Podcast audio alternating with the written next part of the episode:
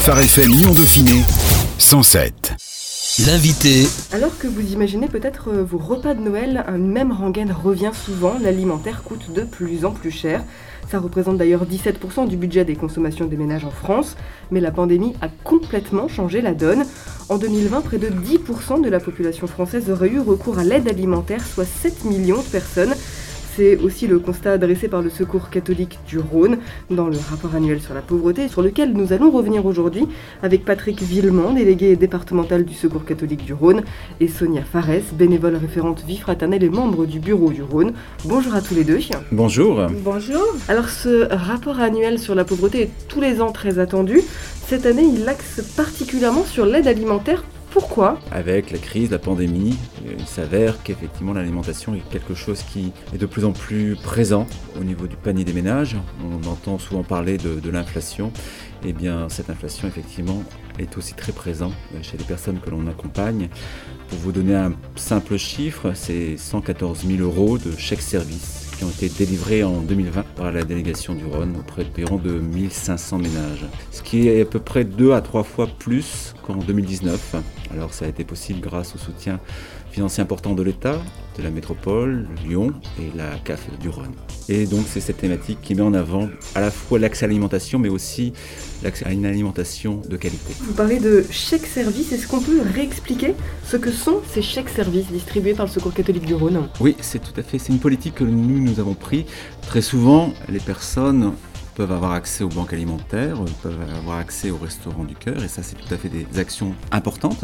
Toute la difficulté c'est parfois de choisir les produits que l'on veut. Et donc notre décision au niveau du secours catholique, c'est le chèque service, puisque ça permet d'être dans un magasin et de choisir en fonction de ce que l'on veut. Donc du coup, d'avoir une attention, d'avoir un panier parfois plus équilibré. Je suis maman de deux enfants, je suis seule avec eux, donc je suis au RSA.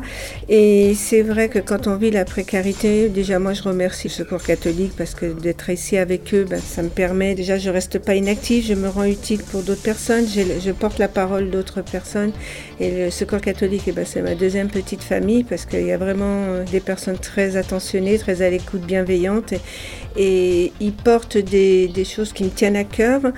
Donc, alors moi, je voulais dire, effectivement, pour rebondir sur ce qu'a dit Patrick, c'est vrai que c'est ce service, bon, merci au Resto du Cœur, euh, Secours Populaire, aux personnes qui distribuent, mais à savoir que quand on a des chèques services, après, vous savez, on a ce plaisir d'acheter des produits dont on a envie, qu'on ne trouve pas dans les paniers alimentaires malheureusement, qui nous donne un peu de joie, de dignité même, on va dire, parce qu'on choisit et on prend quelque chose qui nous donne envie et on peut aussi faire plaisir à nos enfants, parce que c'est vrai que la vie est très chère et très dure malgré tout, et voilà. Et ces chèques services ont aidé beaucoup de familles, et je le vois parce que quand j'ai distribué moi-même ces chèques services, je me suis rendu compte qu'il y avait beaucoup, beaucoup, beaucoup de personnes en grande demande, en grande détresse, et ces chèques services ont bien aidé aussi bien des mamans monoparentales, des familles nombreuses, des personnes seules, des jeunes, des personnes âgées. Et c'est vrai que merci au Secours catholique, merci aussi à Métropole, à toutes les personnes qui ont contribué à ces chèques services. Cette notion de choisir du presque du plaisir de faire ses mm. courses, que beaucoup oublient. Pour beaucoup, c'est une contrainte, mais pour d'autres, aimeraient avoir cette chance de pouvoir choisir ses produits. Pourquoi c'est important de pouvoir choisir tel ou tel produit plutôt qu'un produit euh, imposé dans un panier? Déjà, on est toujours à calculer on fait beaucoup de calculs quand on est en précarité. On se restreint beaucoup et je vais vous dire, on se prive, mais on ne va pas priver nos enfants. Et là, de se dire, eh ben, tiens, aujourd'hui, il va manger, bon, c'est peut-être une marque, mais des fois, c'est un goût différent. Quand on va prendre un autre produit, c'est un goût différent. Et ben là, cette fois, j'ai laissé le service, et ben, au lieu de prendre une très grosse quantité, je vais pouvoir aller au rayon frais et prendre un produit frais et pas un produit de longue conservation. Parce que c'est qu'on pense, moi je vais parler pour moi, je pense toujours à demain. Parce qu'il n'y a pas qu'un seul jour, on mange tous les jours. Et tous les jours est important. Donc c'est ça, ça nous donne un peu une petite aisance de dire, eh ben voilà, on va se prendre un, bon petit morceau de viande ou autre chose eh ben on va se faire ce petit plaisir. Mais n'en rêve pas moins qu'on sait que voilà, demain, après-demain, les jours suivants, eh ben, on va rester comme on est. C'est effectivement une notion qui est importante et qui ressort dans ce dossier du secours catholique, c'est cette envie aussi de bien manger, c'est-à-dire que les personnes qui sont euh, en, situation difficile pour manger ont pourtant cette envie de bien manger et ont conscience de l'impact que l'alimentation peut aussi avoir sur leur corps, sur le, corps de leurs enfants, sur leur famille. Comment est-ce qu'on interprète ça Cette notion de savoir que ce qu'on mange est mauvais, mais qu'en même temps on n'a pas le choix? Voilà, on a des expérimentations aujourd'hui sur Cuisinons ensemble. Et notre chargé de mission nous disait hier qu'effectivement, quelquefois, les personnes seraient désireuses de qualité, mais ils ne peuvent pas y avoir accès. Mais certains ont même renoncé totalement à la qualité. Pour eux, c'est même plus une question. C'est effectivement, euh, on peut aller que dans ce magasin-là, et c'est ce magasin-là qu'il va pouvoir nous, nous fournir. Certains y renoncent déjà complètement. Ce n'est même plus une question. Qu'est-ce qu'on peut faire? Qu'est-ce que ça vous inspire, vos secours catholiques, ce genre de réflexion? C'est dramatique. Oui, notre questionnement dans ces cas-là, c'est toujours de revenir à ceux qui sont les plus euh, concernés par ces questions. Par exemple, l'expérimentation Cuisinons ensemble, qui est une expérimentation sur plusieurs territoires avec plusieurs partenaires, c'est de permettre à des gens de se retrouver, euh, d'être euh, dans ces situations de qualité, d'être sur des, questions d'alimentation et de travailler ensemble. Chacun amène une recette, chacun aussi travaille pour cuisiner, donc amène des compétences. La question qui est derrière, c'est aussi de, se dire que bien ces personnes, avec ce simple travail de cuisine, sont souvent en, train de nous dire, mais finalement, on a des compétences, on sait faire des choses, on n'a pas toujours l'occasion, et très souvent, on a aussi besoin qu'on leur redonne confiance, qu'on leur redonne confiance en leur capacité d'agir. Et c'est ça, au fond, le, le principal message que, que j'aimerais donner, c'est euh, les personnes qui sont en précarité, c'est souvent on fait pour eux. Et l'idée du secours catholique, c'est de faire avec eux. Et c'est de, effectivement de leur redonner le, leur pouvoir d'agir. On a cette chance-là, nous, à la délégation du Rhône, d'avoir Violaine, pour ne pas la citer, et d'autres aussi, parce qu'il n'y a pas que Violaine, mais c'est elle notre chargée qui s'occupe de ça. Quand on cuisine ensemble, c'est que déjà on, on est ensemble, on le fait ensemble. On ne fait pas pour l'un ou pour l'autre, on est vraiment ensemble, on se retrouve, on partage et il y a une, écoute, une bienveillance qui fait, puis on découvre des choses. Elle nous fait découvrir qu'avec tel produit, on peut faire plein de choses parce que vous voyez, même les épluchures, on sait que maintenant on peut faire des chips avec, les épluchures carottes par exemple, voilà. Et c'est surtout aussi de se retrouver tous ensemble où, où là, on met une parenthèse comment vous dire, excusez-moi, ça me montre. On en oublie presque notre situation. Ouais, on est des personnes à part entière et, c'est ça qui est important. Et c'est toute cette richesse, cette découverte, ce partage qu'on fait ensemble qui est fort et qu'en plus on a des animateurs ou animatrices, donc la Voir Violaine qui porte ce projet et qui nous fait découvrir aussi des choses. Et c'est vrai que des fois, et comme vous le disiez, c'est vrai que de manger, même comme l'a dit Patrick, on a tellement l'habitude de prendre le premier prix, de faire ci, ça fait partie de nous. Et quand on a quelque chose à nous qu'on nous présente, qu'on nous propose, et ben, on découvre, on prend cette richesse qu'on nous apporte. Et on l'apprécie encore d'autant plus à sa juste valeur, parce qu'on nous fait tout découvrir et on nous explique toutes ces belles choses. Et que c'est important, parce que c'est vrai que quand on mange sain, eh ben, il y va de notre santé aussi. Mais c'est pas toujours évident. J'aimerais qu'on revienne un peu sur euh, ces plus de 114 000 euros de chèques services euh, délivrés euh, l'an dernier par la délégation du Rhône dont vous parliez, Patrick, au début de l'interview. C'est deux à trois fois plus qu'en 2019. Comment est-ce que vous expliquez, vous, à la délégation du Rhône, cette explosion de demandes? Je pense que effectivement le, la, la, pandémie a contribué pour beaucoup. Beaucoup de personnes pouvaient euh, utiliser les cantines, avaient des aides euh, sociales pour pouvoir le faire. Et aujourd'hui, la fermeture de, de, ces cantines pendant la, pendant la pandémie a été effectivement euh, a impacté énormément les ménages. Et c'est le premier poste, c'est souvent le poste alimentaire. Le profil aussi des, des demandeurs interpelle des personnes de moins de 40 ans, grosse majorité avec des enfants, près de 80 c'est un public duquel le Secours catholique a l'habitude ou est-ce que finalement c'est un peu nouveau aussi tous ces, jeunes, j'ai envie de dire, en tout cas c'est moins de 40 ans avec des enfants c'est assez inhabituel quand même comme profil? Oui, c'est des profils qu'on n'avait pas forcément. On a beaucoup plus de personnes qui sont migrants, parce que ce sont des personnes qui sont très impactées par la précarité, étant donné qu'ils n'ont aucune ressource. Et effectivement, on a vu dans nos accueils des profils que nous n'avions pas auparavant. Et ça va assez loin parce que on parle aussi d'insécurité alimentaire grave. Ça veut dire quoi le, terme insécurité alimentaire grave? Ça veut dire que des personnes, des parents notamment, euh, sautent euh, ou jeûnent carrément euh, un repas pour pouvoir donner à, à leurs enfants. Ça va jusque-là, l'insécurité alimentaire. Comment expliquer que ce soit un phénomène qui soit si peu connu finalement du grand public? Ou est-ce qu'on n'en parle pas simplement? Je ne sais pas très bien comment répondre à cette question parce que bon, je pense que toutes les personnes qui regardent un peu autour d'eux voient bien que les questions alimentaires sont, sont des questions qui sont déjà présentes. Je ne sais pas si on le voit moins ou si on y fait moins attention ou si, enfin, forcément nous, quand dans nos associations, on y est très sensible. Donc du coup, avec beaucoup aussi d'associations qui font les mêmes constats que nous. Donc du coup, euh, je pense que les, je ne suis pas sûr qu'il y ait une indifférence par rapport à ça. C'est plus parfois comment faire. Quoi. On sent bien qu'on a bien du mal à, agir, on sent bien que c'est un peu le tonneau d'Anaïde, et en même temps, euh, si on ne fait rien, ça ne peut que s'aggraver. Quoi. Je pense que la question aussi, c'est peut-être de mobiliser les personnes, mobiliser ceux qui sont le plus dans, cette, dans ces questions-là. Il y a une phrase du pape François que j'aime bien, moi. Nous devrions avouer avec une grande humilité que nous sommes souvent des incompétents devant les pauvres, et je crois que, effectivement, les meilleures actions sont celles qui consistent non pas à faire pour les personnes, mais de faire avec. Près d'un quart des ménages consultés dans l'étude déclarent avoir subi une perte de revenus en effet direct avec la pandémie. Beaucoup ont demandé l'aide alimentaire pour la première fois en 2020, plus d'un sur deux au niveau national. Qu'est-ce qui empêche principalement aujourd'hui les ménages en situation de précarité d'accéder à une bonne alimentation, à une alimentation tout court déjà, et à une alimentation de bonne qualité? Tout est lié, je pense. Euh, lorsque vous faites le constat avec les personnes, très souvent les prix sont quand même euh, rédhibitoires. On parle d'une alimentation de qualité, et quand vous allez sur des secteurs sur, comme le Lyon 8e, vous ne pouvez pas forcément accéder euh, à cette alimentation de qualité parce que c'est une alimentation qui est relativement chère encore aujourd'hui. Je veux dire, même si on, a, on essaie d'expérimenter des circuits courts, d'expérimenter des associations comme le VRAC, ça reste quand même toujours des, prix qui sont plus prohibitifs. Et je pense qu'on a aussi euh, un marché euh, alimentaire qui fait que voilà, aujourd'hui on ne cherche pas forcément de la qualité.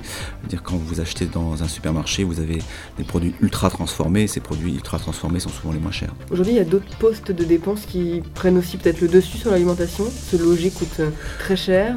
C'est effectivement toujours les mêmes postes qu'on retrouve à partir du moment où vous êtes sur un revenu extrêmement bas le niveau de ressources médian des ménages, quand nous on a consulté de 475 euros, bon, vous avez vite compris que le poste alimentaire, le poste du logement, s'il y a un poste essence, euh, ça, voilà, vous avez, euh, je crois, les trois postes qui, suffisent pour euh, où ça devient tout, de suite très compliqué. C'est problématique et des fois, alors, qu'est-ce qu'on privilégie?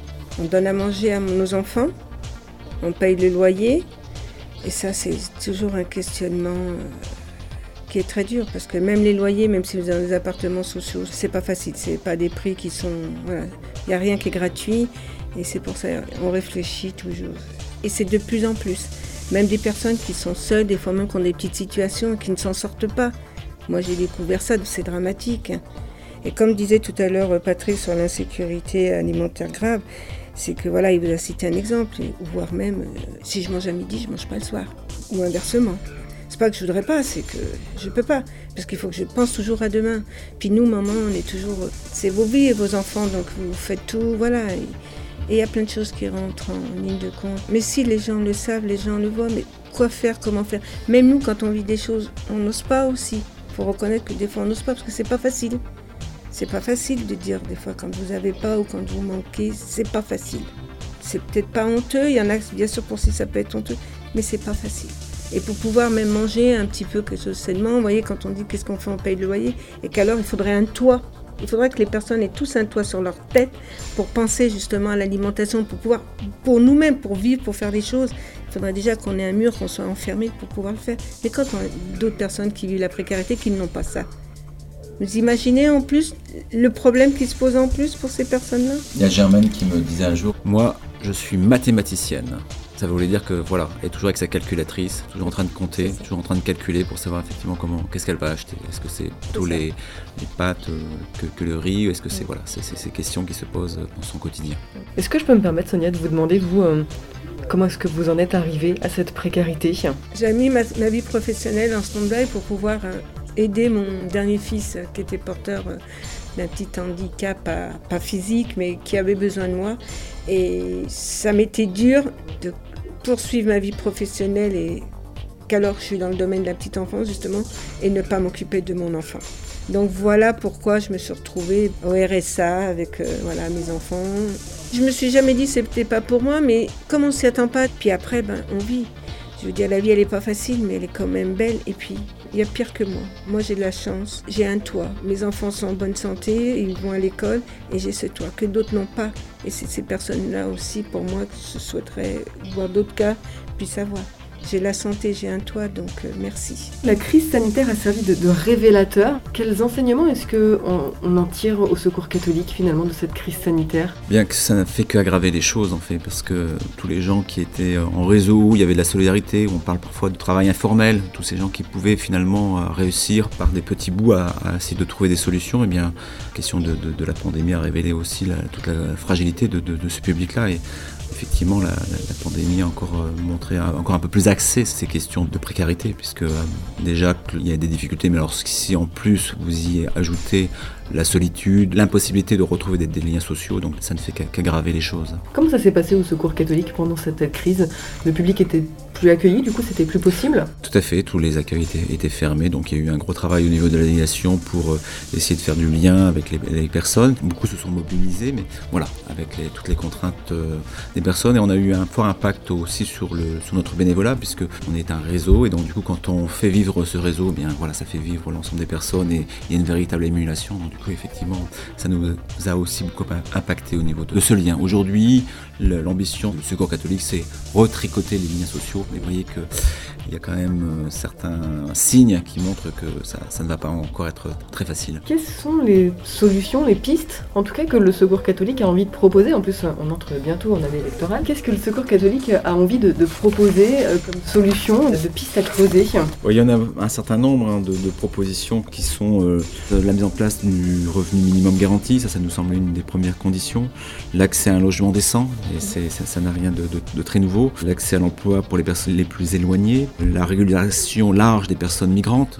Aujourd'hui, on a un véritable problème par rapport à ces questions-là. On a des personnes qui sont souvent compétentes, qui viennent d'autres pays mais qui sont compétentes, qui ont la possibilité de proposer leurs mains. Et on a euh, effectivement des entreprises qui cherchent de la main-d'œuvre, mais on a une administration qui effectivement ne permet pas d'avoir ce, rapport. Donc au lieu de fustiger ces personnes, on sait bien que l'intégration euh, serait relativement simple. C'est vraiment une question administrative aujourd'hui qui se pose. Voilà, sur ces quelques propositions que, le Secours catholique fait, sur lesquelles on interpelle effectivement euh, l'ensemble des, candidats. Le revenu minimum garanti proposé par le Secours catholique, c'est quelque chose qu'on entend depuis déjà quelques mois, voire même euh, déjà commencé à être évoqué un petit peu à la dernière présidentielle. Tout à fait. Pour certains, c'est une forme d'assistanat.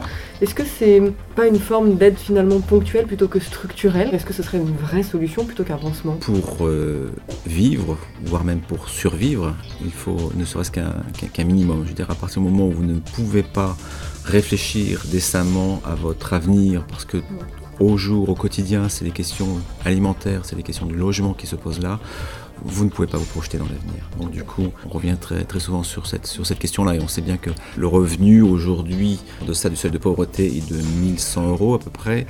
Euh, ceux que nous rencontrons, nous, sont à 475 euros. Voilà, demander à quiconque dans la rue d'essayer de vivre à 475 euros, je pense que ça sera, ça sera compliqué pour n'importe qui. C'est compliqué et très très impossible. Vous savez, quand on est en précarité, ben moi, moi je suis précaire, mais j'ai le minimum, j'ai mon petit RSA. Et j'arrive pas à vivre, voyez, avec. Et ceux qui sont en pauvreté, qui n'ont pas tout ça, même les migrants et tout, qui n'ont pas tout ça, même pas le minimum. Et qu'on ne dise pas que les personnes qui sont RSA, ou comme vous disiez, oh, le fait de donner ça, vont se la couler douce, c'est pas vrai. Moi, je suis RSA, je reste pas inactif. Je suis bénévole au Secours catholique.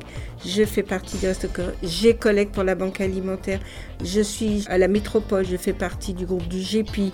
Je m'occupe du, du NIAC, du groupe national d'action citoyenne. Vous voyez, je me rends utile. Je passe pas mon temps devant la télé, sous ma couette, c'est pas vrai. Mais voilà, parce que j'arrive, je me donne les moyens et parce que je vais faire pour les autres et parce qu'il y a le Secours catholique, ma seconde petite famille et d'autres structures qui sont là, qui nous aident. Donc nous aussi, on est là, on, montre, vous voyez, on n'est pas des assistés, c'est pas vrai. Je ne veux pas vous dire qu'il n'y en a pas du tout, je ne sais pas, c'est comme de partout et dans tout.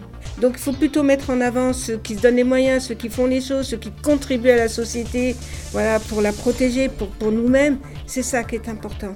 Moi, je veux bien faire les pas. Moi, je fais des choses pas à pas, mais pas sans toi. Pas sans eux, pas sans lui, pas sans elle. On peut tous y arriver, même les administrations, mais tout ça. Et quand on leur dit quelque chose, on leur prouve, on est là, on est. Moi, c'est pour ça que je, me suis permis de mettre dans ces institutions, de, de prendre euh, ces thématiques, de le faire. C'est pour leur montrer, voilà. Vous voyez, ok, je suis au RSA, je sais, mais je reste pas sans rien faire. Ils voulaient du concret, on est du concret. Là, je parle, moi, Sonia Fares, maman, deux enfants seuls de cinquantaine, je vous dis ce qu'il en est exactement. Et d'autres personnes, vous voyez. J'ai mes collègues qui ont témoigné cette année, la Germaine et Laurence et Kauta. Cette année, voilà, il y a toujours, et malheureusement, il y en aura toujours. Mais si on pouvait arriver à améliorer des choses, ça serait un grand merci à tous. Mais... Vous, qu'est-ce que vous aimeriez dire à l'aube de, cette, de, cette, élection et puis même globalement sur votre situation Ce serait quoi votre message? Qu'est-ce que vous aimeriez transmettre comme message? Ce que j'aimerais transmettre, c'est qu'on n'oublie pas, nous sommes des êtres humains. Et là, l'humain est important. C'est que maintenant, pareil, tout ce qu'on fait, il faut du numérique. Stop à ça. La Covid a été une excuse pour fermer des administrations, mais les gens, comment voulez qu'ils en sortent? Comment voulez qu'on s'en sorte? Quand on a déjà des difficultés, quand on n'a pas une personne en face qui veut répondre et qu'après on se retrouve en difficulté parce qu'on va avoir une amende, il faut garder ce contact minimum pour que les choses changent et pour éviter que des personnes se trouvent dans des situations de précarité. Il faut que tous ces grands là, tous ces politiciens, les élus l'entendent, ils le voient bien puisqu'ils vont sur leur terrain et puis on voit bien les choses, qui, comment ça se passe. Après, on s'étonne pourquoi il y a des malades, pourquoi il y a ci, il y a des. C'est parce que les gens, ils sont fatigués, ils n'en peuvent plus. Même des personnes qui ont des. Il y a des dépressions, il y a plus de personnes en, HP maintenant. Il y a des dépressions, il y a des burn-out. C'est pas normal. Même s'il y en a toujours eu, il n'y en a pas autant que maintenant. il faut que tout soit en cohérence, voilà. Administrativement parlant, quand on va faire un papier, quand on dit qui on est, comment on fait, il faut que de la CAF à la sécurité sociale, qu'il y ait des liens communs qu'on n'ait qu'un seul référent et c'est fatigant pour eux, ça allait pour nous dire voilà madame je m'appelle ça ou monsieur un tel et, vous rabâcher et vous redemander. On peut pas avancer, on peut pas faire évoluer les choses. Faites des choses concrètes et n'en oubliez pas l'humain. Ils peuvent être derrière leur bureau, mais eux non plus ne sont pas à l'abri un jour d'être de l'autre côté de la barrière. Et là, on verra bien. Je remercie le Secours catholique, je remercie d'autres structures qui sont là avec nous, qui font avec nous qui nous aident. Et, moi, si je peux contribuer à ça, ben, j'en suis enchantée. Merci beaucoup à tous les deux. Patrick euh, Villemont, rappelle donc peut-être le délégué départemental du Secours catholique du Rhône et Sonia Fares, vous êtes bénévole référente vie fraternelle, membre du bureau de la délégation du Rhône et vous retrouvez plein d'infos sur le Secours catholique et sur leurs différentes actions sur le site rhône.secours-catholique.org. Merci à vous. Merci à vous aussi. Phare FM Lyon Dauphiné 107. 107.